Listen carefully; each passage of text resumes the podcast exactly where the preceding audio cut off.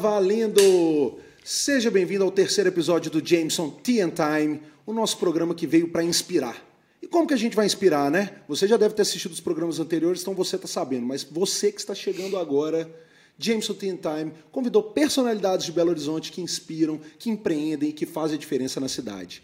E hoje eu tô com dois grandes amigos diretamente aqui do nosso estúdio da Coral Content House. Tô com dois amigos assim, velho, caras que que eu acompanho desde o início e que eu, particularmente, sou muito fã. Então, Evandro, João, Gilberto, sejam bem-vindos. Fala Marreco, fala pessoal. É um prazer estar no Jameson Tea Time.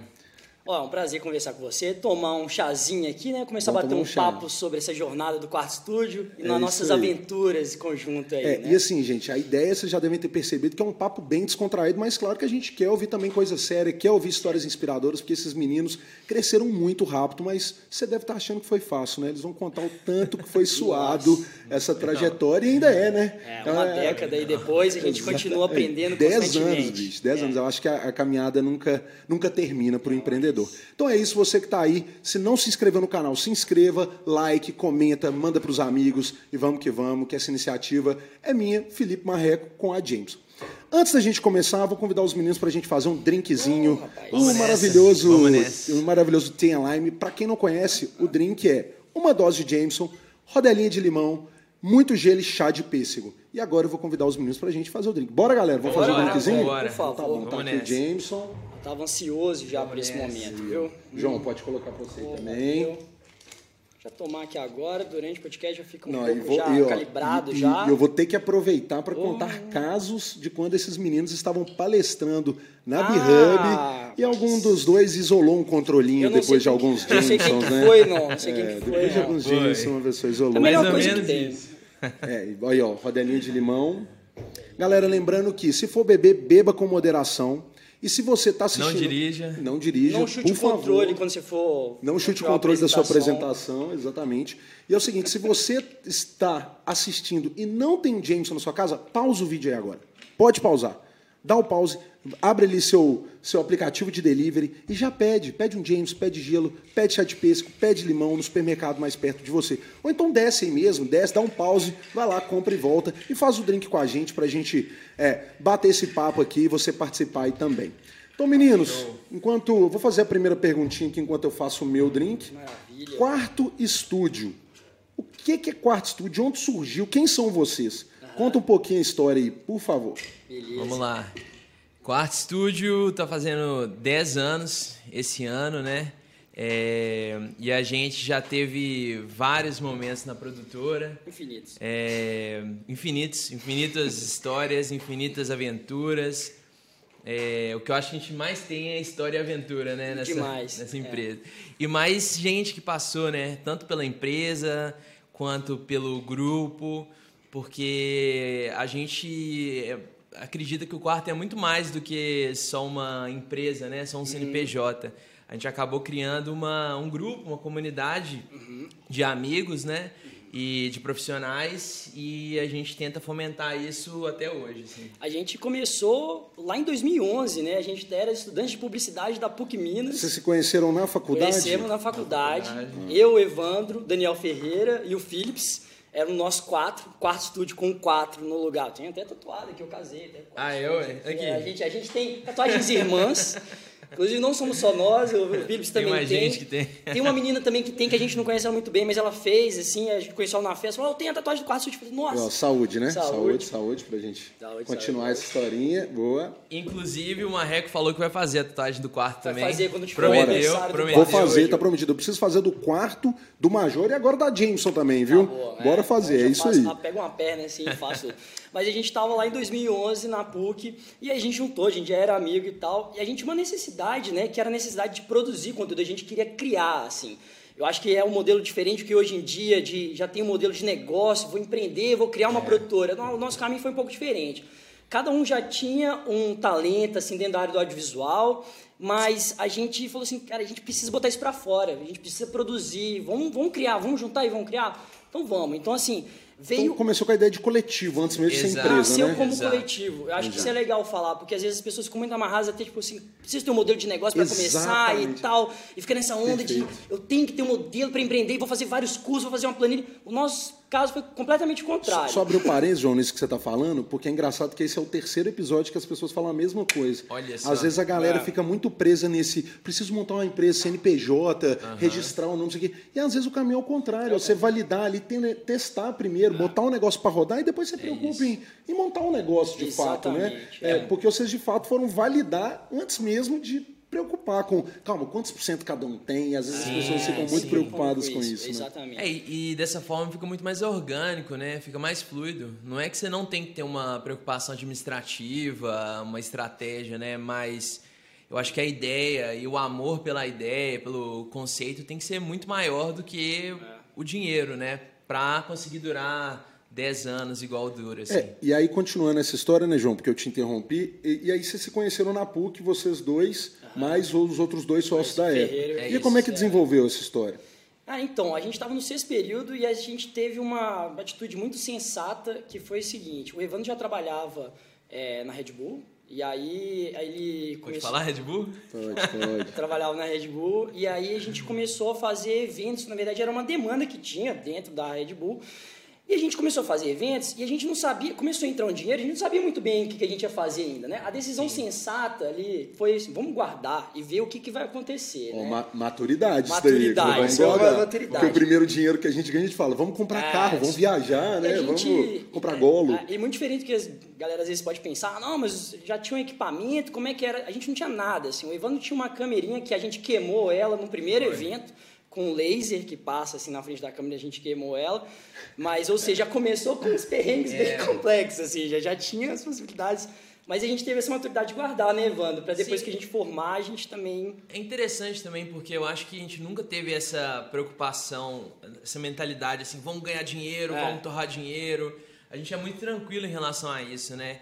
Tem outras coisas que têm um valor maior do que o dinheiro pra gente. É, e é engraçado que antes da gente gravar, isso não foi combinado. Evandro estava falando, diretor de cinema é low profile, tem que ficar calminho, quietinho, sem comprar Ferrari. Então é isso. O pensamento veio desde sempre de não vamos, não vamos torrar, não, vamos deixar o dinheiro guardadinho ali.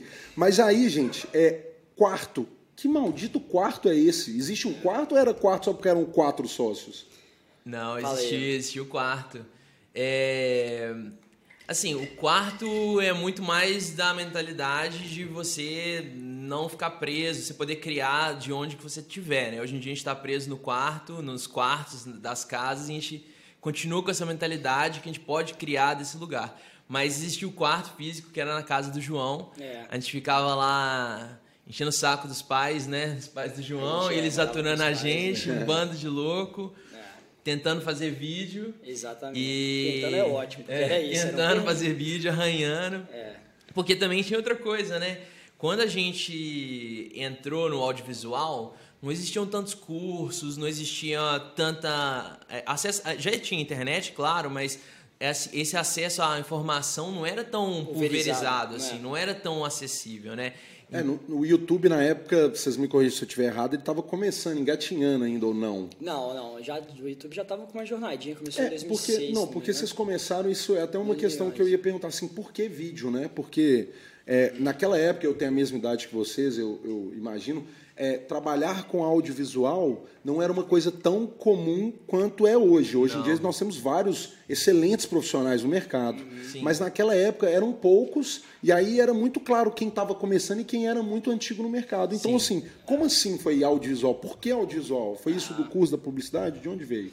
Olha, acho que cada um tem uma história meio pessoal, assim. Eu, pelo menos, eu já queria fazer cinema, na época não tinha um curso, e aí publicidade era um caminho meio que natural, assim, mas quando eu entrei já era pensando assim, não, eu quero trabalhar com audiovisual, pensando já em algo relacionado ao cinema, sabe? Já tinha essa paixão envolvida, assim, né? Eu acho que aí é- são caminhos que vão se complementando, né? Sim. O Evandro já tem a história que você já vem... O Evandro é músico, né? Sempre foi, assim, né? Já mais Aposentado, música Aposentado. aposentada. Aposentado. Eu, eu entrei em publicidade por causa da música, né? Eu tive banda por um tempo e eu queria continuar nesse caminho criativo. Eu acreditava que eu ia continuar mexendo com música e eu via na publicidade esse caminho, né? Que no caso seria para fazer jingles, fazer é, trilha de publicidade, vídeos e tal. E aí foi assim que eu comecei a, a entrar no audiovisual, que legal, pelas trilhas. Que legal. E, e, é engraçado que vocês estavam contando que, vamos lá, retomando aqui na história do. no início mesmo, né? Vocês eram quatro. Uhum. E aí vocês começaram a editar alguns vídeos. Quem foi o primeiro cliente que falou assim: não, vamos lá, vamos, vamos trabalhar? Quem foi o primeirão, assim? Talvez o que não contratou, mas que vocês falaram, não, a gente vai lá trabalhar para você lá. Cara, essa acho que marca o calorado alunos IBMEC, é, né? Exato. E eu acho que esse foi a virada de chave também. Foi o primeiro aftermove que a gente fez. E acho que quem está nos escutando aí, não sei se vai lembrar, o Maré com certeza lembra, do Tomorrowland 2011, que a gente fala que é o marco dos aftermoves porque criou uma linguagem ali, né? O aftermovie ele nasce de uma linguagem que é muito apropriada, uma linguagem do cinema que tem uma narrativa ali que começa a guiar o livro abrindo Welcome to Tomorrowland, que é aquela coisa mística, tal, é, mágica. esse foi o divisor de águas divisor do mundo do audiovisual, do né? audiovisual do aftermovie. E a gente nasce meio que ali, esse foi o primeiro cliente que foi acalorado alunos do BMEC. E, a, e, tinha uma questão também da linguagem muito apropriada do videoclipe, que era trabalhar a questão da trilha também em função do vídeo. E a gente já tinha isso muito marcante, que a gente já sempre tinha, foi fã é, de, de, videoclipes e tal. Então a gente fez um, um, um aftermovie que ele era marcado na trilha. E isso até então não estava sendo produzida assim, sabe? E era uma coisa simples. E câmeras DSLR também, que são essas câmeras fotográficas portáteis. Então, assim, a gente sempre teve uma proximidade muito grande com o público. Então, a relação com a imagem, ela muda também, né? Não eram aquelas câmeras igual antigamente, antes desse período, que eram as câmeras pesadas e tal, que ficava só com aquele zoom. Nossa, não, ainda gente... bem que vocês não pegaram essa época, né? É, das gente... câmeras das pessoas carregando no ombro, ali, aquele, aquela bitela no é, ombro. Ali, a gente começou bem nessa transição, assim, nesse momento, e foi justamente junto com o Tomorrowland, nesse, nesse, desse aftermovie do Tomorrowland, né? É, de 2011. Teve um do Ultra também, não Ultra, Miami Ultra, também, só que foi um, é, foi um ano depois. foi um ano depois. Que também que foi outro marco de inovação também. de linguagem, né? Exato. E foi interessante porque acho que é legal falar que cada história, cada empresa, cada pessoa tem uma história diferente, mas tem conceitos que eu acho que a gente pode pegar e ter referências. No nosso caso, eu acho que uma delas foi o poder do nicho. A gente estava entrando, a gente entrou num Verdade. nicho que estava começando, é. que era o nicho de aftermovie. É. Então, antes disso, praticamente não existia. E Exato. como a gente estava num nicho que quase não tinha outras pessoas fazendo, a gente começou a ter essa ascensão, né? Primeiro em Belo Horizonte, a gente começou a fazer todas as festas de BH e depois no Brasil. É, é, aquela famosa frase, né, gente? Seja o melhor da sua rua para ser o melhor do seu bairro, para ser o melhor da sua cidade. Então os meninos olham para vocês verem. Eles começaram lá, festa universitária IBMEC, né, João? É, Colorado Alunos IBMEC 2011. Deu tudo certo nessa primeira gravação ou deu tudo errado? O que, que olha, aconteceu? Olha que interessante foi isso. A gente ganhou 700 reais para a gente fazer esse evento. A gente Pô, não mas tinha... 700 reais há 10 anos atrás é quase 7 mil reais hoje, né? Então, não, não, não. Mas era o seguinte, a gente gastou 500 reais para alugar a câmera, que a gente estava sem câmera. E aí a gente mais gasolina e tal, acabou que eu acho que deu de lucro 50 conto. Ou seja, e olhe lá. Então, assim, e era isso, a gente não tinha equipamento, então a gente estava começando no, sem estrutura, digamos assim. Agora, o que o Evandro falou também, que foi uma caminhada nossa que é interessante, é que assim, a gente sempre teve uma relação com o experimentalismo da imagem. A gente sempre buscou fazer é, linguagens assim, tanto do, do videoclipe, quanto na hora da edição, quanto na hora de usar filtros, sobreposições. Vamos experimentar isso aqui, ver o que, que rola? Porque Exato. como a gente já tinha essa necessidade de ter uma, uma questão artística que a gente queria trabalhar, que era isso no final das ações coletivas, ele nasceu por conta disso, né? nessa necessidade, necessidade da gente se expressar. Arte. Então a gente tinha esse lado também que eu acho que foi isso também que fez com que a gente conseguisse ir evoluindo, e por mais que tivessem outras empresas, profissionais entrando, a gente conseguisse ir evoluindo a linguagem também. Então, esse nosso experimentalismo, vendo que dá certo, o que não dava também, né? Fazia e falava assim, é, não, isso não dava certo. Não, e você né? tinha um produto também que era a cabine quarto, né? Que era, ah, que era, um, que era mágico, assim. Exato. A galera de Belo Horizonte falava, não, cabine quarto estúdio, eu quero na minha festa, assim. É. Então, foi uma coisa muito, muito legal. Foi. Como é que a foi gente... essa ideia da cabine? Conta um pouquinho. Vamos pensar aqui. A gente foi na Major, se eu não, ah, se eu não me engano. Major. É. Foi na Major. E a gente queria fazer um vídeo diferente para Major, e a gente foi fazer Exato. um brainstorm de modelos de vídeo. E aí eu acho que tava na época, tinha pânico na TV também, que tava tendo esse tipo uhum. de, de, tipo É verdade, essas zoeiras é, que eles faziam nas baladas, né? E a gente começou a construir a ideia. E o Saulo, DJ Saulo, não sei se ele já Do Desorder, Saulo Love do Desorder. É, ele falou assim, como é que foi? Foi falou É, pra ter um apresentador. Ele falou assim, João, você tem que. É. Chegou Foi. pra mim pro Evandro falou assim, "Gente, vocês têm que apresentar e tal. A gente falou, não, Saulo, acho que não. Aí, mas ele deu um estalo, assim, a gente falou, velho, vamos pegar, botar um sofá no meio da balada e tal, um tripé, um microfone, aquela coisa também, né, que você tá pensando, às vezes, numa ideia, super simples isso, assim, foi uma coisa super simples. Vamos botar isso, e aí a gente fez o piloto na Major, depois a gente fez vários outros na Major, e deu super certo. Super certo. e o segredo do quarto, do- da cabine quarto, talvez era a edição, né? Era Porque edição, assim, é. o negócio era um negócio, Era. tá falando assim, era um E sofá. não tinha pauta, não tinha É, e pauta. não a tinha pessoa pauta. chegava assim, ah, o que que fala? Não, fala o que você quiser. É, é interessante porque a nossa força, uma das nossas forças é a edição, né? É Esse processo de pegar o material e trabalhar muito ele e tal. Então, é, quando chegou a cabine foi muito tranquilo pra gente desenvolver a ideia e evoluir. Tem um caso legal que a gente tá, fez essa semana uma, uma palestra para um pessoal de, de atléticas e aí o cara falou assim, ô, eu tenho uma coisa para falar, assim, eu fiquei três anos tentando participar da cabine, Jogos toda vez, nos jogos, eu ia lá, falava, vocês- não Vocês era me o cortavam, Não, gente, nós cortavam. temos que fazer uma cabine 2.0 e convidar esse amigo que Não, guarda o então, nome desse aí cara. Ele, ele foi o primeiro ano, não apareceu. Segundo ano mudou a estratégia. No terceiro ano ele analisou como é que são as cabines e falou o que a gente queria ouvir. Aí, aí o cara Aí apareceu. ele apareceu, impressionante. É, gente, e era uma coisa bem disputada. Vou falar assim, eu, eu implorava para aparecer nas cabines, mas tá bom, Marreco, vai lá, aparece aí nas cabines. E vocês falaram que vocês entraram nesse nicho de festas, né? E eu lembro que vocês gostavam muito de festas universitárias. E a gente sabe que festa universitária é aquela bagunça, né, galera? É do dormitório, no meio de escola, no meio do nada, viajar, dormir no carro. e aí, como é que foi essa história dessas perrengue. universidades? Passaram perrengue? Olha, eu vou falar assim, eu pelo menos particularmente... João Gilberto gostava que eu sei. fiz uma conta que já fui em 22, é, jogos, 22 jogos universitários. Que isso? Foi. Eu acho que eu parei um pouco antes. Você parou um pouco No- O antes. fígado, o você- fígado tá tudo 18. bem aí? O Tem, fígado é, tem que fazer uns testes, aí de vez em quando eu sinto umas fincadas, mas, mas foram desde o início, né, Ivan, assim, dos 10 anos do quarto, um dos primeiros trabalhos, além do Colorado BMEC, foi os jogos universitários, assim, foi uma coisa que acompanhou a gente durante todo esse período. E a cabine é até interessante nesse sentido também, que foi uma construção dentro dos jogos. Todos os jogos que a gente fazia, engenharia, desinternet, e, e era um produto já implementado dentro ali, sabe? Tanto, tanto Perfeito, uma né, ativação, pros era uma ativação é. dentro do evento, assim, era uma coisa que a gente pensava. Agora, de casos engraçados, eu lembro de uma história de Vocês dormiam em muito lugar perrengue ou era hotelzinho e tal? Vocês pegavam os Nossa, lugares perrengues? muito lugar perrengue. Porque eu acho que também cruza com a evolução dos jogos universitários, né? É. Quando, a gente, Demais. quando a gente começou a fazer jogos universitários, tava começando esse investimento. Não a- era profissional igual Não, é hoje. É, tava, tava coisa- virando, é, né? é. As marcas não estavam colocando dinheiro nos jogos universitários. Então era só perrengue, né? Só Pra perrengue. gente, eu acho que para as pessoas que estavam vendo o vídeo e para as pessoas que estavam indo no- nos eventos, era perfeito, devia ser incrível. Mas pra gente era muito, perrengue. E aí, hoje em dia, Muito. vocês encarariam esses perrengues daquela É, época? não, não, Não. Acho que eu iria hoje, assim, e tal, mas assim, isso no hotel, num esquema legal, até pode até ser. Mas você estava falando de algum perrengue, Tem João? um perrengue que é o seguinte, o Evandro não foi nesse não, sorte dele que ele não foi.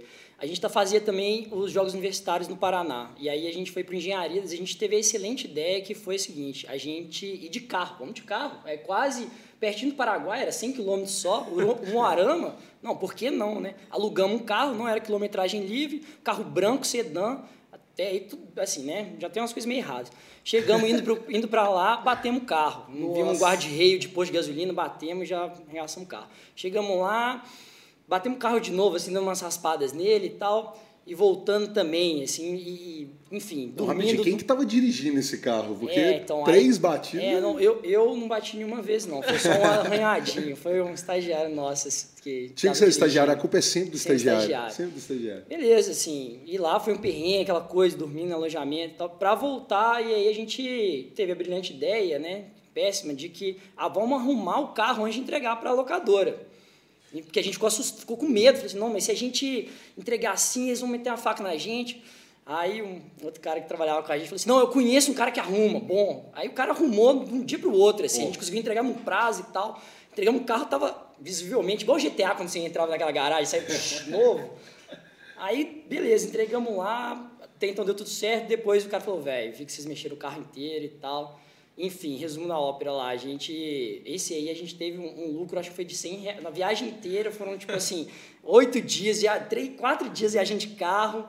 E também foi uma aventura. Um mês de edição, né? Um mês de edição e Não, tal. eu lembro que os, dinheiro. eu lembro que os videomakers, quando está- eles estavam começando, hoje existem vários aí que passaram pela escola Quarto Estúdio, eu lembro que os videomakers estavam começando falavam, eu quero entrar pro quarto porque eu quero ir nessas viagens com os caras. Era, era. Mal sabia eles que iam dormir dentro de uma escola, É. no chão e É. bater o carro.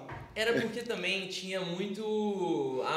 era muito parecido com o turnê de banda, né? A- É, a- o sentimento era muito parecido, né? E essa era a sensação que as pessoas tinham a oportunidade de estar numa turnê, né? Num, Era, o numa sentimento era viagem, era esse. E a gente tinha esse sentimento, né? De ir e curtir, e sabe? Fazer loucura na viagem. É, e talvez isso tenha fortalecido os laços com os colaboradores da empresa, Ah, né? é. Ou seja, eu acho que criou-se uma amizade além, É, além do job ali, né? Com- com E, certeza. inclusive entre vocês como sócios também com deve ter, certeza, com acho que um certeza. momento de Isso fortalecimento. é, isso é algo muito bonito, assim, porque, pô, velho, ter sociedade com meu melhor amigo, é um, é um casamento de 10 anos e é uma sinergia muito grande, assim, né? Depois que você tem tanto, tanto, tanto convívio e tal.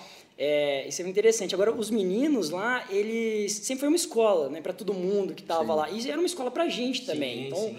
é, isso a gente sempre quis trazer para quem que estava querendo entrar, porque grande parte da galera não tinha experiência nenhuma na área, mas tinha uma coisa que é fundamental, que é a proatividade. A galera era proativa e queria, queria aprender. É, então, esse é o traço que passa, perpassa por todo mundo todo que mundo, foi do quarto. todo, né? mundo tem esse traço de proatividade Muito e por isso que hoje conseguiram estar evoluindo. Então, assim, a gente sempre pensou nisso. Já eram amigos nossos, grande parte, mas tinha esse traço de, de proatividade que fez com que a gente aprendesse junto, ensinando, e era troca, né? Eu acho que essa troca muito intensa fazia com que todos, todos nós crescêssemos de uma maneira exponencial também, né? Empresa, Esse é outro, pessoalmente. outro ponto que é muito relevante, né? Que é o poder do grupo, né? Poder das relações interpessoais, né? Ah. Eu acho que isso moveu a gente por muito tempo e ainda move. Ainda move. Essa construção de grupo, de comunidade, Sim. de amigos. E, e é isso, assim. E até hoje a gente E, continua. e é o que a gente fala aqui de vez em quando. A gente já falou aqui também nos episódios anteriores da importância de usufruir essa jornada, né? Exato. Porque às vezes a gente fica muito focado no objetivo e aí a vida É. passa e o tempo passa e você olha e fala: caramba, eu nem lembro como é que eu vivi aquele sentimento. É. E às vezes vale a pena você parar, respirar e falar: isso é tão importante quanto o momento que você vive agora. E eu tenho certeza que nas festas universitárias, assim como outros grandes clientes que eles atenderam, eles usufruíram bem disso aí, né? Sim. Isso que fortalece. E a gente falando de sociedade, até parece também que não existe briga, né? É, o povo acha, ah, não, sociedade, eu tô com meu melhor amigo, é mil maravilhas. Não, e tem uma grande diferença, porque uma briga como sócio não é uma briga que vai cortar a relação, são brigas de melhoria. E acontece Aham. muito entre vocês? Ou já aconteceu Hoje em bastante? dia é raro, assim. É, né? muito A raro, gente entrou num processo raro. de sinergia, assim, que eu acho Sim. que é Tô raro. ficando a gente velho também, né? É, velho, quem velho cansado, é, velho né? cansado. Teve, assim. Mas talvez no início, né, a gente batia mais cabeça, É. mas acho que chegou um ponto que um entendeu o outro e a gente, a gente é muito fácil de E é conviver. né? complementar, né, as características. Complementar, Exatamente. Sim, sim. E tem que ser, né? Às vezes você quer um sócio igual você, quer não sei o quê, nananã, mas às vezes não é igual você. Você já está ali para isso. Às vezes você precisa É. um que faça o que você não faz. Isso é interessante, assim, porque eu acho que hoje em dia, ainda mais nesse mercado de freelance, falando principalmente para quem está escutando que é videomaker ou é da área, tem uma coisa muito de você se isolar. E eu acho que isso é problemático em certa medida, porque a gente sempre foi uma, nós sempre fomos uma dupla de criação. E o quarto sempre teve esse espírito de fazer tudo coletivo, co- de né? coletivo. E eu acho que isso era até uma necessidade de quando freelancers às vezes queriam trabalhar com a gente, de ter o senso de coletivo, porque esse crescimento, essas vivências, elas de fato elas só vão acontecer e vão ser transformadoras se você tiver com outras pessoas e se você estiver fazendo essa troca. Então assim, quando a gente está fazendo, criando, por exemplo, agora os curtas, é muito interessante porque às vezes né, o Evandro chega com uma ideia inicial, eu chego com uma ideia a gente apresenta um para o outro e aí um dá um estalo assim que parece, puxa, legal, conectou uma coisa que tinha a ver, mas ou seja, os caminhos parece que eles se abrem de uma maneira muito orgânica quando você está trocando, né? E eu acho que isso é uma coisa que é um problema, uma questão para hoje esse período de pandemia, que todo mundo está mais isolado. Mas eu acho que os profissionais da área eles têm que ter esse cuidado para não se fecharem demais, né? Para eles procurarem, talvez, ou, nem que seja, não seja necessariamente uma dupla de criação, mas que estejam abertos a outros profissionais para eles estarem É, compartilhando. até porque as vivências de cada profissional, cada um tem a sua ali, né? O seu, vamos chamar talvez ali de backlog ali, do que ele carrega ali de experiência. Então, às vezes, o que eu tenho de processo criativo e o que Exato. eu enxergo não é o que o Evandro vai enxergar, o que o João. E cada um tem uma vivência que pode contribuir. Às vezes não vai contribuir, tá tudo bem, tem que achar que isso é normal. Mas é, é melhor que você divida a tarefa, porque certeza, a contribuição ela vai certeza. enriquecer o negócio. Você né? quer ir longe, você vai junto, né? Exatamente. Isso é a é. máxima. É, essa é não a tem máxima, jeito, não tem tem como. jeito. E eu acho que isso é legal, porque mesmo quem não está hoje diretamente com a gente, foi seguir o caminho e tá junto com outros também. Exato. E, e a essência da, da amizade também, né? isso é, isso é muito interessante, assim, porque já questionaram a gente, falou assim, "Bom, mas trabalhar com amigo vai dar certo isso, não é meio bagunça, não? Olha, tinha alguns momentos que a gente era meio paizão, assim. É, já Nossa, tiveram, pai tiveram e mãe, momentos. pai e mãe. Ainda É. mais que a gente era muito novo. viagens. Eu acho que eu já, já, já Ah, percebi. É, eu sei de alguns A gente momentos. era muito novo, nós éramos muito novos. Até meus já foram pai, até esses meninos até de mim eles já cuidaram. Então, assim, claro que tem esse processo, uma coisa entra no processo de RH também, que a gente tem que lidar, e lidando com criatividade, cada um tem o seu maneira de se lidar com a pessoa, né? Como é que você vai julgar o trabalho da pessoa da maneira que, tipo assim, também, olha, vamos por esse caminho que pro projeto talvez seja mais interessante. É, e mesmo a gente vivendo, tendo vivido uma, essa vida muito louca, de muita festa, a gente tem- sempre foi muito responsável, né? Ah, e a gente foi- sempre sentiu um- uma responsabilidade perante as, em relação às outras pessoas que estavam do, do grupo, do quarto. Você está na segunda temporada do Jameson Tea and Time. Estou aqui com Evandro e João da Quarto Studio. E assim, são caras que a gente é muito fã. Eu, Marreco, Jameson, e é um prazer estar recebendo eles aqui diretamente do estúdio da Coral Content House. Meninos, a gente falou de festa universitária, mas agora eu quero falar de uma big festa que eu sei que vocês participaram. Rock in Rio. Foi a realização de um sonho? Ah, foi, com certeza. Sem dúvida. A gente estava falando de mudança, né? É, foi essa uma das grandes mudanças, de viradas nossas, né? A gente fazia muita festa e chegou uma hora que as marcas, as grandes marcas, começaram a perceber essa mudança e o crescimento da Aftermovie.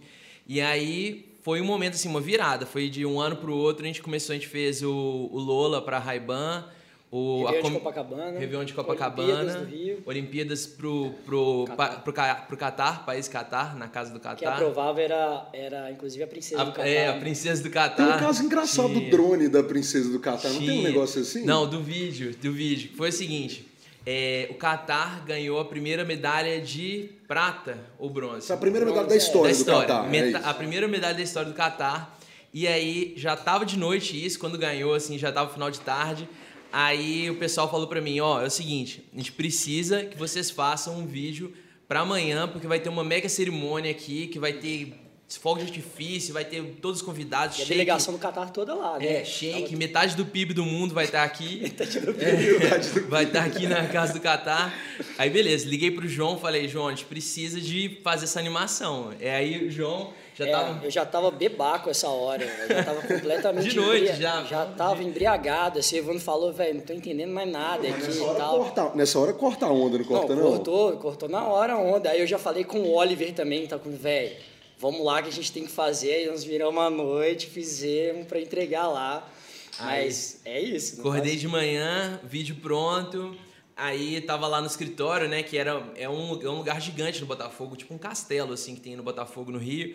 E aí eu tava lá na nossa área e o pessoal falando, ó, a princesa falou que quer ver agora o vídeo. Nossa senhora. Aí eu fui lá, né? Eu Peguei o laptop tremendo assim.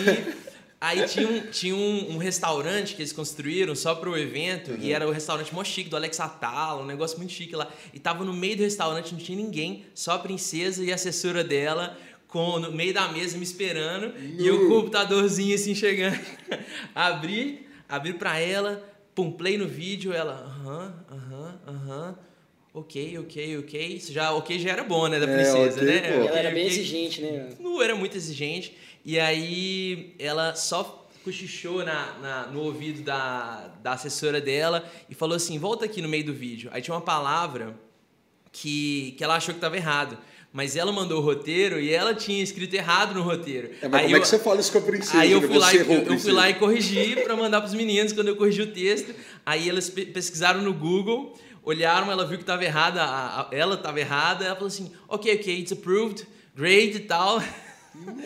Aí assim, foi, cheguei lá no escritório com todo mundo da equipe, né? Devia ter umas 50 pessoas assim. Te esperando, olhando pra Esperando você. assim. Aí eu falei, foi aprovado. A galera, ah! a galera subiu na mesa, tirou a camisa, aquele Que negócio assim. sensação aí, Foi velho. Nossa. E o Rock in Rio, como é que foi? O Rock in Rio foi um marco, assim, acho que porque a gente produzindo os vídeos, mesmo a gente tendo ido para o Rio, né, e faz, mas a gente começou fazendo as festas aqui em BH e tal, recebeu o convite do Rock in Rio, da Coca-Cola, que a gente tinha outras produtoras também envolvidas e tal, e a gente ser selecionado, teve uma, uma curadoria para ver quem queria fazer e tal, foi algo único, assim. E foi interessante foi. também que a gente, lá em 2017, isso, a gente pensou, bom, como que a gente pode inovar também, trazer alguma coisa nova para cá, para a Coca-Cola? E nessa época, Reels e TikTok ainda não rolavam, e a gente foi foi até o Túlio Ferola, foi com a gente, com o celular, ah, e a gente pensou nos vídeos legal. já na pegada TikTok Reels, para ficar sustentando, ou seja, além do, do... Eu encontrei com vocês nesse Rock in Rio. Foi, foi, foi. foi aquele palco fã de música, que é, inclusive está no meu curso, captação legal. de patrocínio, ah. eu uso o vídeo deles no meu curso, tá? Ah, é, foi é. a Coca-Cola brilhou nessa é, Eu acho que inclusive a primeira frase do vídeo é a Coca-Cola se preocupa com os verdadeiros fãs, que são os fãs de música, né? É isso, decorou. Ah, decorei, eu uso muito esse vídeo. Mas aí foi isso, que foi um marco importantíssimo pra gente. Mas sabe, estava contando desse diferencial, eu não entendi é. direito. Então, na verdade, o que, que aconteceu? A gente foi contratado para fazer o aftermovie, fazer uma entrega era meio simultânea também, assim, mas edição tradicional, a gente fez um roteiro, foi todo um planejamento, foi quando a gente botou em prática todo o conhecimento que a gente tinha ali. Foi. E foi muito redondo, isso foi mais legal. Assim, o retorno né? foi O retorno foi muito bom muito e, e, a gente teve a liberdade criativa de fazer o roteiro todo, todo o processo e tal. Mas a gente falou, cara, vamos trazer algo mais. E aí a gente trouxe esse conteúdo que eram as pílulas de stories que a Coca-Cola nem comunicava, nem tinha um profissional, nem tinha esse pensamento ainda de fazer uns vídeos e soltar na hora. E era na hora mesmo, a gente estava entregando cinco vídeos, pílulas e eram as ideias de Reels, tipo, já, que TikTok, que era de, de colocar a latinha na frente, já troca outra pessoa, e pula e troca o lugar. Então foi legal foi, que a gente. Tinha o do pulo de 2017, câmera lenta também, 2017, né? Tinha, o, tinha aquele esquema de pular tinha, de câmera lenta, que na época começou esse hype. Então, também. isso foi legal, porque nem, eles não esperavam, eles não pagaram por isso. A gente falou assim, velho. Vamos, vamos, a gente quis usar como case, como né? A gente case. acreditava muito no, na Pô, ideia. Ficou demais, é. e, tem, né? e tem muito a ver, eu acho que isso. Só, só um adendo. Eles pagaram pelo vídeo completo, né? Eles não pagaram, foi por esses isso, stories. Exato. A gente levou foi o plus. Exato. Esse foi é, um plus, o vídeo é. completo pagaram e tal. Mas esse aí a gente quis porque a gente acreditava, a gente sempre acreditou né, no poder do celular, né? É. A gente acredita em novas tecnologias e o poder de produção audiovisual do celular. Exatamente. Desde é. esse, dessa época. É, a gente tinha isso em mente já, né? Até hoje em dia, agora, até com o próprio Curta, né? Que a gente produziu. Mas calma que isso é o spoiler do, do ah, próximo tema. Mas antes da gente entrar nisso daí, eu que conheço vocês, sei que vocês têm um olhar muito empreendedor, assim. Isso é, é, é vocês estão ali, entre aspas, na caixinha de vocês, que é o audiovisual, mas vocês sempre estão experimentando novos negócios. E eu sei que o Quarto Estúdio ele já teve um braço que era um coworking, uhum. já teve tem o braço ainda que é o de fotografia. Exato. Como é que como é que surgem essas ideias e se vocês têm planos de outras outros braços da empresa? Talvez esse que vocês falaram agora do cinema é um outro braço. Uhum. Conta um pouquinho desse dessas ideias, desse aspecto empreendedor que vocês têm dentro de vocês. Legal, massa. É, começar falando só da, da, casa, inclusive, que você esteve lá durante um grande período. A nossa ideia lá foi transformar aquilo num, num ambiente que a gente, principalmente, trouxesse cursos profissionalizantes para a área, com a B-Hub, por exemplo. E a gente tinha o braço também, que era o Quarto Academy, que a gente trouxe também cursos profissionalizantes na área de audiovisual, de design, de fotografia, que é um caminho que a gente sempre teve uma relação muito estreita com a educação, porque como o quarto formou muitos é, muitas pessoas, muitos profissionais, isso foi uma coisa que a gente já queria, assim, né? A gente sempre teve essa vontade. É, vocês sempre davam muitas palestras também, em escolas a gente também, sempre né? se envolveu. E a gente nasceu da universidade, então era uma coisa que a gente sempre quis repassar isso também, né? Acho que isso era um braço, né, Evandro? Com certeza. É, eu, eu acho que mais do que a gente ter esse espírito empreendedor, pensando do ponto de vista assim, vamos empreender, igual a gente falou, para ganhar dinheiro, é muito mais um espírito de criar. A gente É. sempre está querendo É. criar uma coisa nova. Assim, a gente é, tem uma coisa muito nossa, né, que a gente não gosta de ficar muito numa, na, no mesma, numa mesma situação por muito tempo, né? Então a gente fez muito tempo de aftermovie para festas, a gente fez a transição para ativação de marca, aí fez a, a transição para publicidade, agora a transição para cinema, não deixando necessariamente de fazer outras coisas, mas é porque a gente gosta de criar, né? Exato. É, eu acho que é muito da nossa conexão de conexão com outras pessoas e essa. É, vocês criaram um ecossistema próprio até, né? Se for parar para pensar assim, porque quando vocês tinham ali a casa, além de vocês fomentarem a educação que vocês gostavam, com parceiros, etc., fomentava o negócio de vocês e ainda trazia parceiros para perto, né? Exatamente. É uma coisa Sim. igual vocês estão É. falando que vocês sempre gostaram muito de ter as pessoas envolvidas Sim. em projetos junto com vocês, né? Exatamente. É isso. É, outra coisa, vocês foram na festa do Oscar, né? Festa do Oscar, para quem não conhece, é uma das maiores festas do Brasil também, de, algum- de um segmento também é de nicho. E como é que foi? Porque Rock in Rio e Festa do Oscar é referência para muita gente no quesito experiência, né? Sim. Claro que o Rock in Rio é um aspecto mundial, né? E o Oscar talvez é um aqui para o nosso país, mas é para um determinado nicho. Quem que foi? Como é que foi? De onde surgiu esse convite? Vocês realmente ficaram impactados ou ali vocês já estavam, ah, velho, já vivemos de tudo, isso aqui é mais uma coisa que a gente está vendo? Como é que foi, João? Fui eu e o Evandro, nesse caso, a gente Foi. foi um convite da Shock Frames, que era uma produtora lá de Goiânia, que eles convidaram a gente. A gente foi integrar o time, a gente foi fazer, inclusive, é, num, num, cabine momento a gente foi também. fazer a cabine, e a Também, gente é. integrou também o time como, como videomakers também para fazer a captação das imagens. A cabine, nesse momento, legal isso, né? Como é que foi a trajetória da cabine? Ela chegou lá, então já foi um convite nesse sentido. É, assim, foi algo impactante pra gente. Eu acho que, é, de fato, ainda mais que a gente estava mais acostumado com. é, pensando na lógica das festas até que a gente fazia muito no Rio, né, Desborne, que É. eram temáticas, eram grandiosas, mas eram as coisas mais intimistas, né? Era uma coisa menor, assim. Sim. Às, às vezes, até às vezes quando era um pouco maior, mas não era uma coisa tão grandiosa em termos de, de tamanho, de estrutura, digamos assim. É né? engraçado porque eu, eu concordo, eu acho que a Oscar é incrível mesmo, mas eu acho que o impacto maior foi quando a gente foi pro Rio pela primeira vez, pra Foi. festa do Rio. É. Acho que foi uma malaca ou uma esbórnia. Nas internas. É que vocês ganharam o mercado do Rio de Janeiro, Ex- nessa época. exato. Vocês chegaram até a ter uma sede lá, né? Tipo, algumas Sim, teve um sócio lá. uhum. Sim. E eu acho que esse foi um impacto maior, assim, porque aqui em BH tavam tendo, tinha uma push que era incrível, mas foi uma transição porque lá no Rio as marcas estavam injetando muito dinheiro. Então foi uma transição de chegar lá e o pessoal tava com É. coisas muito grandes, né? E quando a gente foi fazer o Oscar, a gente já tinha feito o Rock in Rio, já tinha feito o Lola, é, que é diferente, né? Um festival e festa, mas mas eu acho que foi mais interessante essa conexão, o poder da conexão de a gente estar ali com o Shock Frames, que, que é essa produtora, e tá, igual a gente falou, gente tá sempre conectando, sempre linkando. É, num mercado diferente que é de coisa. Goiânia, né? É. de, é, salvo engano, posso estar errado, é a Oscar que vocês foram foi em, em Foi, Goiás, foi né? Exato, É, exato. Goiânia. Então é um mercado que talvez vocês não tinham explorado ainda, né? Tinha. Agora, o que me impactou foi que era Réveillon de Copacabana to, todos 5 segundos. Ô, vou no banheiro ali. Pá, pá, pá, pá. É. Ou vou ali pegar uma bebida. Pá, fogos É. era impressionante. Isso eu falei assim, Impressionante, eu falei com o Evandro, impressionante. velho. O Réveillon de Copacabana, quantos Nossa, videomakers tem que trabalhar nisso daí, né? Porque é o Ah. tamanho, são quantas milhões de pessoas, Acho que né? a gente foram uns oito, a equipe total uns oito ou dez, né, mano? É, dizem que é o maior evento aberto do mundo. Do mundo, É, exato. É, foi, foi tipo 12, né? É, foi muita gente. foi Foi, muita muita gente, gente. E a gente ainda tinha outras equipes que estavam mandando umas imagens de palco pra gente. Então foi uma Ah, é, sim. mega estrutura. Assim. Só da gente era por aí. Foi com a SRCon, né? Que eles fizeram também a abertura do, do- das, Das Olimpíadas, Olimpíadas, né? a Isso. casa, assim, os caras são foda. Não, e deve rolar umas situações, tipo assim, tem um momento chave da festa que é- vai estourar os fogos e tal. Vocês já perderam o momento chave? Tinha que captar e na hora você estava no celular, distraído. Sim, talvez no começo lá. Chegou a perder algum desses Cara, momentos. que, o que já aconteceu é que te falasse, olha, vai ter uns fogos, aí tá posicionado, e aí, na verdade, não são os fogos, sacou? Porque o produtor de evento tem muito isso. Vão ter uns fogos, não sei o que, não sei o que. Beleza, beleza, vamos lá e tal, posicionado. Cara, mas na verdade era o... Era um. É, Era era isso. Aí eu falei assim, aí eu falei assim, não, pera. Capital, eu captei, Ah, ah, né, agora. Aí eu falei, velho, pera, foi tão rápido que eu não, não sei agora, porque é, isso, sacou? Tipo assim, já Nossa, rolou, E já a rolou. gente tava no isso. Como é rádio, que né? fala com o Imagina- cara, né? não, E no rádio, assim, captou, captei. Se foi isso aqui que... Era isso mesmo, com certeza. Se era isso, eu captei. Então tá bom. Sacanagem, velho. Galera, e é o seguinte, é... ah, é, e acabou que a gente não falou do quarto foto, né? Como é que foi essa iniciativa do quarto foto? Foi uma demanda que surgiu junto com o audiovisual? Isso é muito legal, assim, porque o quarto foto, ele nasce também com a ideia de coletivo de fotógrafos. Quando a gente começa a fazer aftermovies, começa a ter a necessidade natural de também de ter cobertura em eventos. E aí é, começa a entrar alguns fotógrafos, o Dilson, o Carlos, a Fernanda, na, nesse ecossistema de cada um já tinha mais ou menos um cliente, e aí a gente colocou todo mundo como parte do quarto.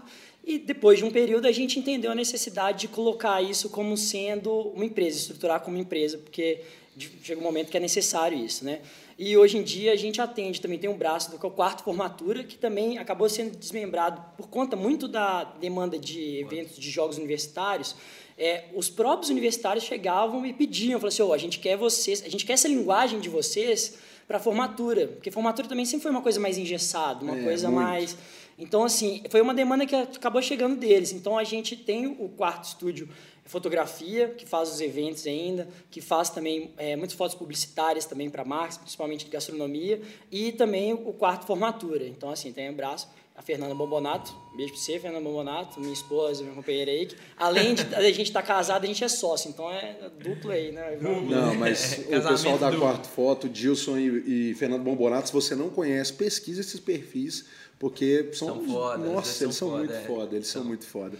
Gente, você está na segunda temporada do Jameson Tea and Time. Se ainda não se inscreveu no canal, aperta aqui embaixo, dá like, comenta e manda para os amigos, manda para aquele cara que está começando, que você quer inspirar ele, fala: "Oh, olha que legal o papo aí desses meninos. Eles estão sentados aqui agora, estão contando a trajetória e dá para perceber que não foi fácil e para de achar que seu amigo, que tem uma startup que está jogando ping-pong e bebendo, ficou rico do dia para a noite. Ninguém chega lá sem suor, sem batalha, sem trabalho e claro, passando perrengue também, viu, gente? Ninguém chega no topo. Quem nasce grande é monstro, tá? Então, esquece que você já vai, esquece que você já vai começar gigante. É. E agora eu vou entrar no assunto que eu acho que deve ser o mais falado é, entre vocês e, e, no Brasil inteiro nos últimos tempos, que é o curta-metragem que saiu recentemente. Ó, eu ainda não assisti, tá? Então, desculpa por isso, inclusive, eu tenho que assistir vacilo meu. Mas como é que foi a ideia, o processo criativo? Por que no celular? Por que com fone? Me conta um pouquinho mais. Legal. Eu acho que antes de falar do curta, né, falar um pouco sobre esse, essas mudanças nossas, né? A gente sentiu a necessidade, depois de trabalhar com publicidade por muito tempo, né, trabalhar com projetos com cunho comercial, com venda, a gente sentiu a necessidade de focar mais na arte, né? Então a gente começou a pensar nos projetos nossos, o que poderia ser, e aí, depois de muito tempo, né, a gente ficou alguns anos é, dormindo nessa ideia, a gente falou, agora é o momento certo a gente fazer a virada e entrar para o cinema. O João até estudou cinema no, no Foi em Cuba. Ah, em Cuba. Foi, fui em Cuba, eu fiquei 40 dias lá e aí eu voltei num fluxo de trabalho que acabou. A gente sempre já estava com esse sentimento, Foi. mas a gente já voltou num fluxo de trabalho com a empresa, 16 colaboradores e tal, que a gente Foi. não conseguia focar. A gente precisava, o tempo que a gente necessitava, a mudança, virar a chavezinha, a gente não tinha Exato. isso ainda, né? Mas... E aí a gente chegou no momento que a gente falou assim, ó, é hoje, hoje a gente vai começar esse processo. Hum. E aí a gente começou a pensar em ideias, em formatos e tal. E aí, de novo, a gente entra no celular, né? A gente poderia, a gente tem equipamento, então a gente poderia sim, ter feito sim. tudo com câmera e por aí vai. Mas a gente falou assim, é, a gente não pode, do, do jeito que a gente construiu a empresa, a gente não pode simplesmente usar uma linguagem normal, né? Então a gente pensou em modelos, como criar um, um, cinema, um filme diferente, e aí com isso a gente pensou em produzir no celular. Porque é uma... E qual foi o celular? Qual celular foi utilizado? Era um iPhone, iPhone 11 Pro. 11 Pro. É, iPhone Pro. Apple, pode patrocinar. Quarto pode. Studio, Felipe Marreco, por favor. A gente tem né? até, e pegamos emprestado e tal. É, alugamos, sei lá. É, e, e aí foi isso. É porque na época, é interessante falar isso, porque na época, lá atrás, em 2019. É, Quando o mundo era normal. O mundo era normal, a gente ainda não tinha essa relação tão grande com o, o tanto de conteúdo produzido no celular, né? Não tinham tantos é, filmes no celular, nas telas. Então a gente achou essa linguagem que foi muito diferente na época, quando a gente teve a ideia.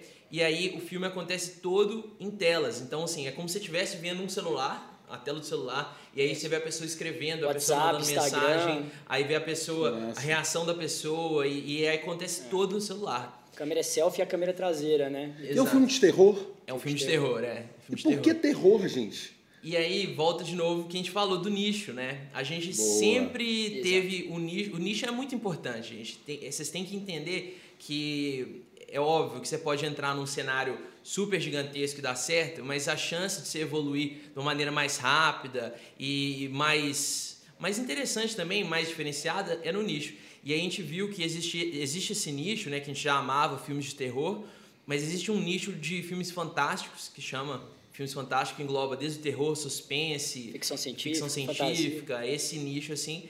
E aí a gente resolveu ir todos os nossos filmes, né? A gente está uhum. com um planejamento de lançar mais três filmes esse ano. Opa! É, a gente está planejando lançar três filmes e todos vão ser desse nicho fantástico.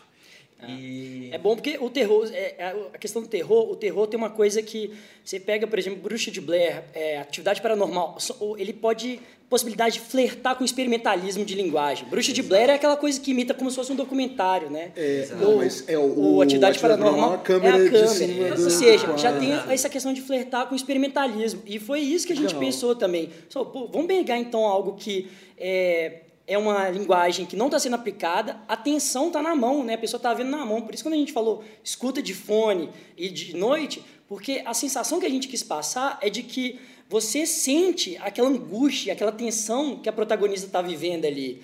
Porque igual ela começa a ter uma hora que ela escreve e aí ela apaga. Ou seja, tipo, o ato dela escrever e apagar diz muito sobre a insegurança dela. Então, então são coisas que a gente, pelo amor de Deus. a gente pensou para criar essa tensão, assim, né? Então acho que foi isso que foi inspirador, assim, né, mano? E outra coisa interessante do terror, que o terror tá muito mais na sua imaginação, no que você não vê, é, do que, do que você está realmente vendo, né? Você tá vendo um filme de terror você fica com muito mais medo do que, que pode aparecer ali na sombra do que quando aparece o monstro ou o é. ser de verdade. É, o seu é. medo é muito maior. É, eu acho que você usou essa expressão, né? A angústia do, do fato do, do tempo da pessoa sentir o medo até aparecer o monstro, entre aspas. Exatamente. Essa angústia que prende ali a galera, que o coração dá aquela aceleradinha. Que é o... e, e, isso é tão poderoso no terror. E isso permite que produções com que não tem um orçamento gigantesco, porque isso é legal falar, os filmes que a gente está fazendo são autofinanciados. Então a gente mesmo está fazendo o financiamento e a construção deles. Isso é legal. então a gente consegue fazer filmes muito, muito poderosos com o que não é visto, né? Com a construção psicológica da pessoa. Então isso é um poder do terror. E, e, tem um universo dentro do terror, né? Tem um, um terror nesse caso psicológico, sobrenatural terror mais ligado a, monstros. Eu assim, até entrar nesse papo, João, é porque assim, eu assisto filme de tudo quanto é tipo. Eu assisto desde filme para criança até filme de terror. Eu gosto de assistir mesmo, eu amo cinema, assim. Não entendo nada dessa parte de produção igual vocês, mas eu gosto muito de assistir. E de uns tempos pra cá eu tenho sentido que filme de terror tá ficando meio sem graça, vocês não acham, não? Assim, é, tô falando da, da do cinema uhum. hollywoodiano, vamos dizer assim, do ah. cinema geral. Vocês têm assistido alguma coisa que falou, caramba, que filme foda? Porque os filmes que eu lembro de terror que me prenderam bastante foram aqueles antigos, né? Bruxa de Blair, por exemplo, é, Exorcista, né? Uhum. São filmes que fizeram história, né? Sim. O que, que vocês assistiram de terror que talvez fez parte até do processo criativo de vocês recente? Ó, interessante que eu acho que a gente pode te mandar uma lista aí de filmes bons. Por favor. Porque a gente está numa renascença dos filmes de terror. É, os filmes de terror estão tendo uma. Sempre foram incríveis, mas a gente está no momento que eles estão com uma narrativa mais bem construída, com histórias mais bem, bem construídas. E a gente tem filmes como Hereditário, é, você chegou a ver esse? Não, não. Get Out. Midsommar. Isso, vamos precisar da lista. Vamos precisar da lista. Vamos... É. Galera, ó, inclusive é. nós vamos colocar essa lista aqui na descrição, vamos, vamos, hein? Por favor. Dica do Quarto Estúdio de filmes de terror. Boa, boa dica. É.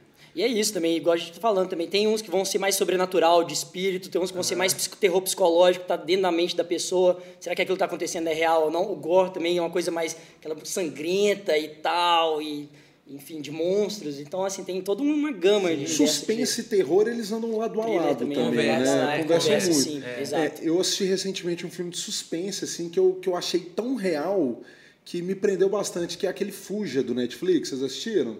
Hum, ah, enfim, é um filme que, que, que, que eu assisti. Uh -huh. Vamos assistir, vamos é, assistir. outra dica. Vamos assistir e trocar ideia. Eu tô gostando muito de filme coreano e japonês ultimamente, Nossa. velho. Inclusive o Oscar teve agora a diretora coreana, né? Que ganhou do Nomadland. É. Asiática. Asiática. Eu não sei de onde que ela é. é. Mas no último Oscar foi um filme coreano, né? Parasita. Parasita. Ah, é o, o não, o último não, agora o penúltimo, é, né? É, é, é esse, 2020. No, no antes dele, é. Ah, é o Parasita. Nossa, Parasita é muito incrível, bom, velho. Incrível, é.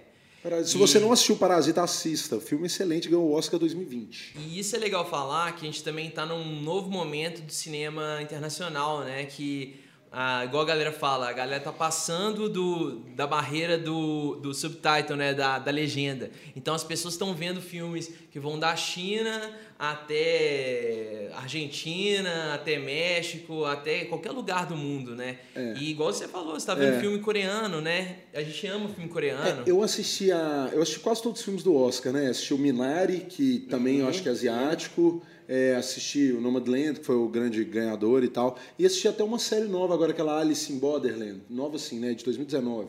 É, uhum. É, que também é, ela é japonesa, salvo engano. Então eu tenho gostado muito, assim.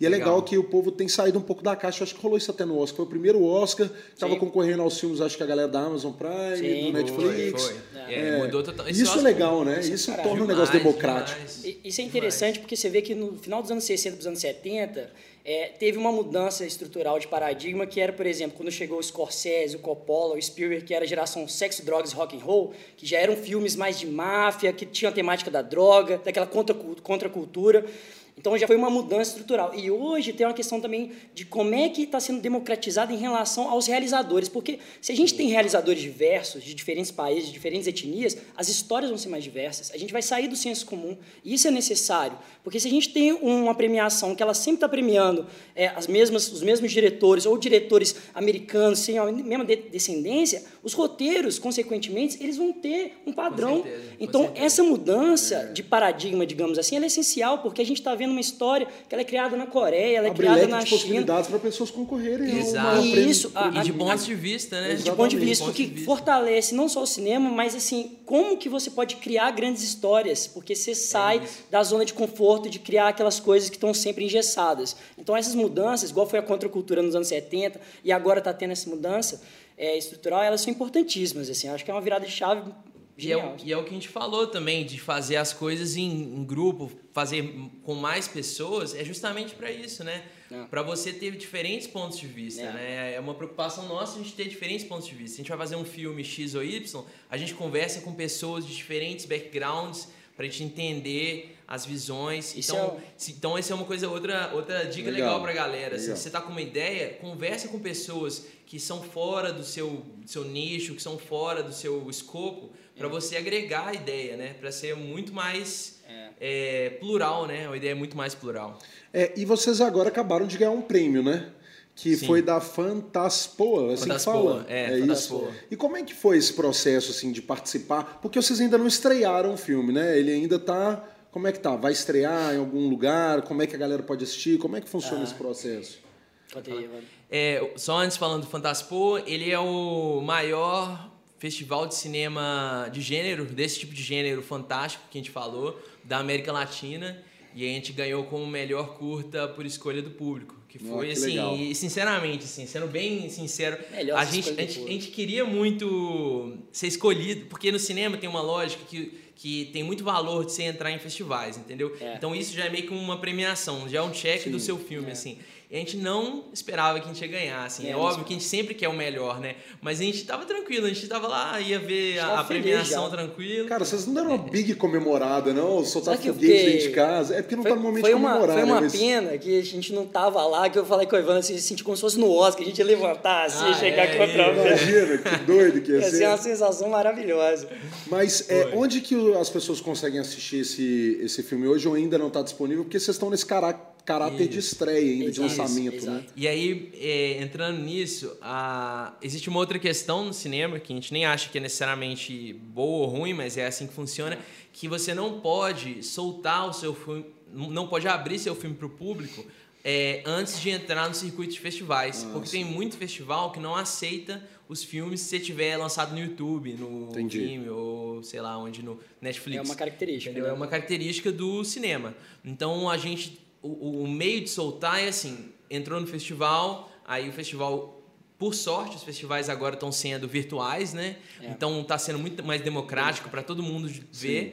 Mas até o próximo festival Ninguém vai conseguir ver, ver. É, não pode Mas a gente vai comunicar vai... isso, a gente vai postar também no Instagram ah, legal, quarto é e tal. Usar. Sempre, é, sempre é. a gente vai estar. E, tá e é legal isso que vocês falaram que eu acabei de lembrar de um negócio aqui. No Oscar, eu acho que para concorrer ao Oscar tinha que ter obrigatoriedade de passar em um cinema em São Francisco, né? Sim, é, é tipo assim, não, pode passar em Los Angeles, sei lá, enfim, em algum lugar ali. É, é, é, tem que passar naquele, naquele cinema específico, ah. é uma tradição, não sei por que isso exatamente. Ah. Mas legal, não sabia dessa informação, mas em breve, você que está aí assistindo, calma, vai sair esse filme e aí a gente vai mandar para todo é. mundo. E fica atento nas redes sociais dos meninos, hein? Quarto Estúdio, no lugar do A, o 4, coloca lá e só vamos. Eu estava falando aqui de Oscar. Vocês discutem entre vocês o Oscar, premiação, ou vocês hoje em dia não têm dado uma importância muito para a premiação? Porque, por exemplo, eu, que sou um leigo de cinema, eu gosto muito de assistir o Oscar. Uhum. Não pela premiação em si, porque inclusive eu achei sendo até bem sem graça, assim. Mas porque eu quero entender o que, que eles estão enxergando do que, que é bom e do que, que é ruim. Porque o bom, para mim, Não É, necessariamente é muito bom para eles, é bom é relativo, né? É, mas é, eu, esse ano, eu tinha cravado, na minha opinião, que Nomadland era o melhor filme. E de fato ganhou. legal. e eu Boa, também cravei, boa. eu acertei duas. Acertei do Anthony Hopkins como melhor Olha ator. só, porque que eu- isso, Marreco. Não, porque o meu pai, o filme Meu Pai, pra mim, foi um dos Maravilhoso. maravilhosos, assim, ó, de uma sensibilidade absurda, assim. Mas vocês discutem entre vocês? Já discutiram mais? É, a gente já discutiu até mais. A gente até encontrar, né? Mas eu tava É. bem. A gente não, não foi nessa, nessa vez, não encontramos para assistir junto. É, mas, assim, é interessante que, assim, o que a gente discute, o que a gente vê é, é esse, esse papel dos novos diretores, que eu acho que é onde a gente está se situando e é onde é a gente está entendendo também as histórias que a gente quer contar. Quando a gente vê esses diretores que nos inspiram, a gente entra muito no lugar, assim, qual que é, é, qual que é a sua história? Qual que é a sua voz enquanto realizador? Porque quando você está fazendo, um, igual o curto, quando a gente está criando, ou um filme, é um projeto que demora... Você vê isso nas premiações, né? Quando é, é, falam a respeito do filme. São cinco anos, no nosso caso, um ano, dois anos, vivendo aquela experiência. Então, assim, essa experiência de você estar vivendo o filme o tempo todo, imersão nele, é muito intenso, né? Isso é muito bom. E eu acho que isso casa com justamente essa nova proposta é, de premiação, no sentido de que, tipo assim, o que está sendo levado em consideração as histórias agora? Quais vão ser os futuros dessas histórias? São temas, você vê que muitos dos filmes, que a gente nunca teve contato. O som do silêncio, por exemplo, da surdez. Incrível, né? Incrível eu, não- isso. Eu não assisti esse filme, que é do baterista, não é? Do baterista. Nossa, deve ser Muito, muito muito legal. bom. Então, assim, eu acho que tem muito essa relação de você ser impactado com histórias que você não está familiarizado na tela ainda, sabe? Eu acho que isso é uma coisa, uma barreira que é interessante. E é uma coisa que a gente vai estar buscando também nas histórias que a gente quer contar. Porque não- a gente não quer repetir o que já foi feito, né? muito pelo contrário. E a gente tem nossas visões muito únicas também aqui em Minas Gerais, por exemplo, é um universo, né? que é um mundo. Sim. Então acho que isso vai muito para esse caminho também. E outra né? coisa em relação ao Oscar, né, é inegável a relevância, né, do Oscar, assim, mas eu acho que a gente discute muito mais festivais do nicho Ah, que a gente está vivendo É, o Oscar foi por querendo. um cunho político ali um pouco também. Entrou um pouco nessa. Que é A legal, que eu né? acho que é relevante, assim. É. é, eu acho que é relevante, mas eu, a gente acaba vendo outros festivais, entendeu? Festivais do nicho que a gente quer entrar, festivais até de, de construção mais independente, mais alternativa, do que o Oscar, né? É muito É. mais comum a gente mandar pro outro, ó, você viu esse curto aqui, você É. viu esse filme, que foi assim, a gente cu- discutir sobre, o- sobre esses filmes de, de nicho, do nosso nicho, que é o, os filmes fantásticos, do que a gente mandar um, um filme do Oscar um pro outro. E, e seria um sonho, né? Imagina um curta seus lá no Oscar. Melhor Ah, Oscar. é. Por sinal, Oscar, o curto vai do Oscar para- do Netflix é maravilhoso também. Quem não assistiu também, se não me engano, acho que dois completos estranhos. É lindo, tem Oh, Netflix. boa dica, boa Lindo, dica. lindo, lindo, assim. Netflix ganhou, né? O curto de animação, live action e Aí, documentário. ó, eu vou né? assistir hoje esse daí. Não, Excelente o, o. Netflix ganhou o Oscar, né? Os streams ganharam o Oscar. É, Isso aí é ganharam inegável, né? Inegável. é. Tá, e aí é engraçado porque eu, eu também conheço muitos artistas e as pessoas sempre perguntam para os artistas se eles escutam muita música, porque produzem muito, mas você escuta muita música. E vocês produzem muito vídeo, vocês assistem muito cinema e série? Nó. Muito mesmo? É, ué. é- é- a gente. É, a gente é muito de consumir né, conteúdo. Eu acho que faz parte do. de- até o, o jeito que a gente é, né? O jeito que a gente quer sempre estar criando é porque a gente consome muito, né? Constantemente a gente está consumindo. É, faz parte do processo criativo. Exato, e tá querendo colocar para fora, né? Isso é uma constante. Isso é, né? isso é interessante porque quando a gente começa, igual a gente fez o Azul Escuro, a gente entrou num universo ali da história que você começa a consumir e você não consegue começa a consumir só filmes, porque a gente estava escrevendo roteiro também. É. Então você tem que consumir também, tipo assim, histórias de outros livros, ou tipo assim, quais são os autores que vão te inspirar, além dos cineastas. É, o- onde que está esse universo, onde é que ele está presente, onde é que ele está é, permeando para a gente construir as histórias, né? A gente vai agora fazer um, um curta, por exemplo, que é no, se passa no sul de Minas. Então a gente sobre ufologia, vida extraterrestre, Ah, você presença adora, né. João? Você adora. Mas aí entra numa pesquisa, por exemplo, além dos próprios filmes. Onde? Qual da cidade área, vocês vão gravar? Luminárias. Não, não conheço. Luminárias, você sabia que a Luminárias é uma cidade que chama Luminárias por conta das luzes do céu, que eles sempre viam os antigos, desde os indígenas cataguases lá. É Ah, pronto. Olha o spoiler, Ah, olha o spoiler. Olha o spoiler, olha o spoiler. Mas é isso, permeia a criação, ela permeia muito nesse sentido quando a gente está fazendo filme, né? Sim. Da pesquisa de campo, pesquisa de outros filmes, da leitura do tema. Então é isso que a gente fala muito, né, Evandro? Que a gente vai trocando não só a questão do- dos filmes, diretores, mas assim, Trocando tudo, livros, tudo que permeia trocando- o, o universo ali, porque precisa disso para você primeiro ter mais base, para você conseguir criar o roteiro, para ele não ficar uma coisa tão superficial, para você fazer aquelas camadas, né? O subtexto ali, para você é, conseguir não ter exato. força no, na história, né? É, então, o, nosso, o nosso curta mesmo, assim, você pode só ver ele e, e, e ter essa experiência, né, essa viagem nele, mas separar o azul escuro, né, no caso, separar em qualquer momento, é. você vai ver que existe uma notícia completa de jornal que, que explica absolutamente tudo, tudo, sobre o caso, né? Então a gente estuda muito profundamente assim as histórias que a gente quer contar. Que legal. Então faz Muito parte massa. do nosso processo. Você está no Jameson Ten Time segunda temporada e nós estamos chegando ao final. Infelizmente, o papo com esses queridos, eu sei que você está amando, mas calma, os meninos estão sempre dando palestras, participando de festa, festival, aquela coisa toda. Siga Quarto Estúdio, inclusive. Não deixe de seguir os meninos para você acompanhar esse trabalho. Meninos, estamos chegando ao fim.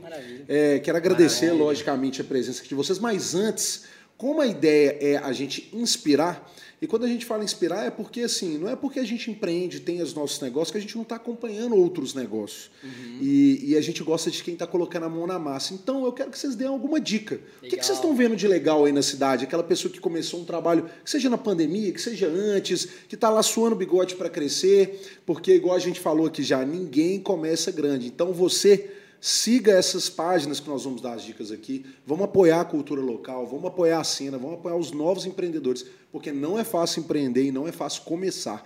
Então, o que vocês estão vendo de legal? Dá uma dica top aí pra gente. Olha, eu acho que uma dica muito legal para empreendedores e não empreendedores, mas para todo mundo nessa pandemia, é a yoga, né? É, especificamente tem o, o, meu professor de yoga, que é o Renato Moura. Você botar no Instagram Renato Moura Yoga.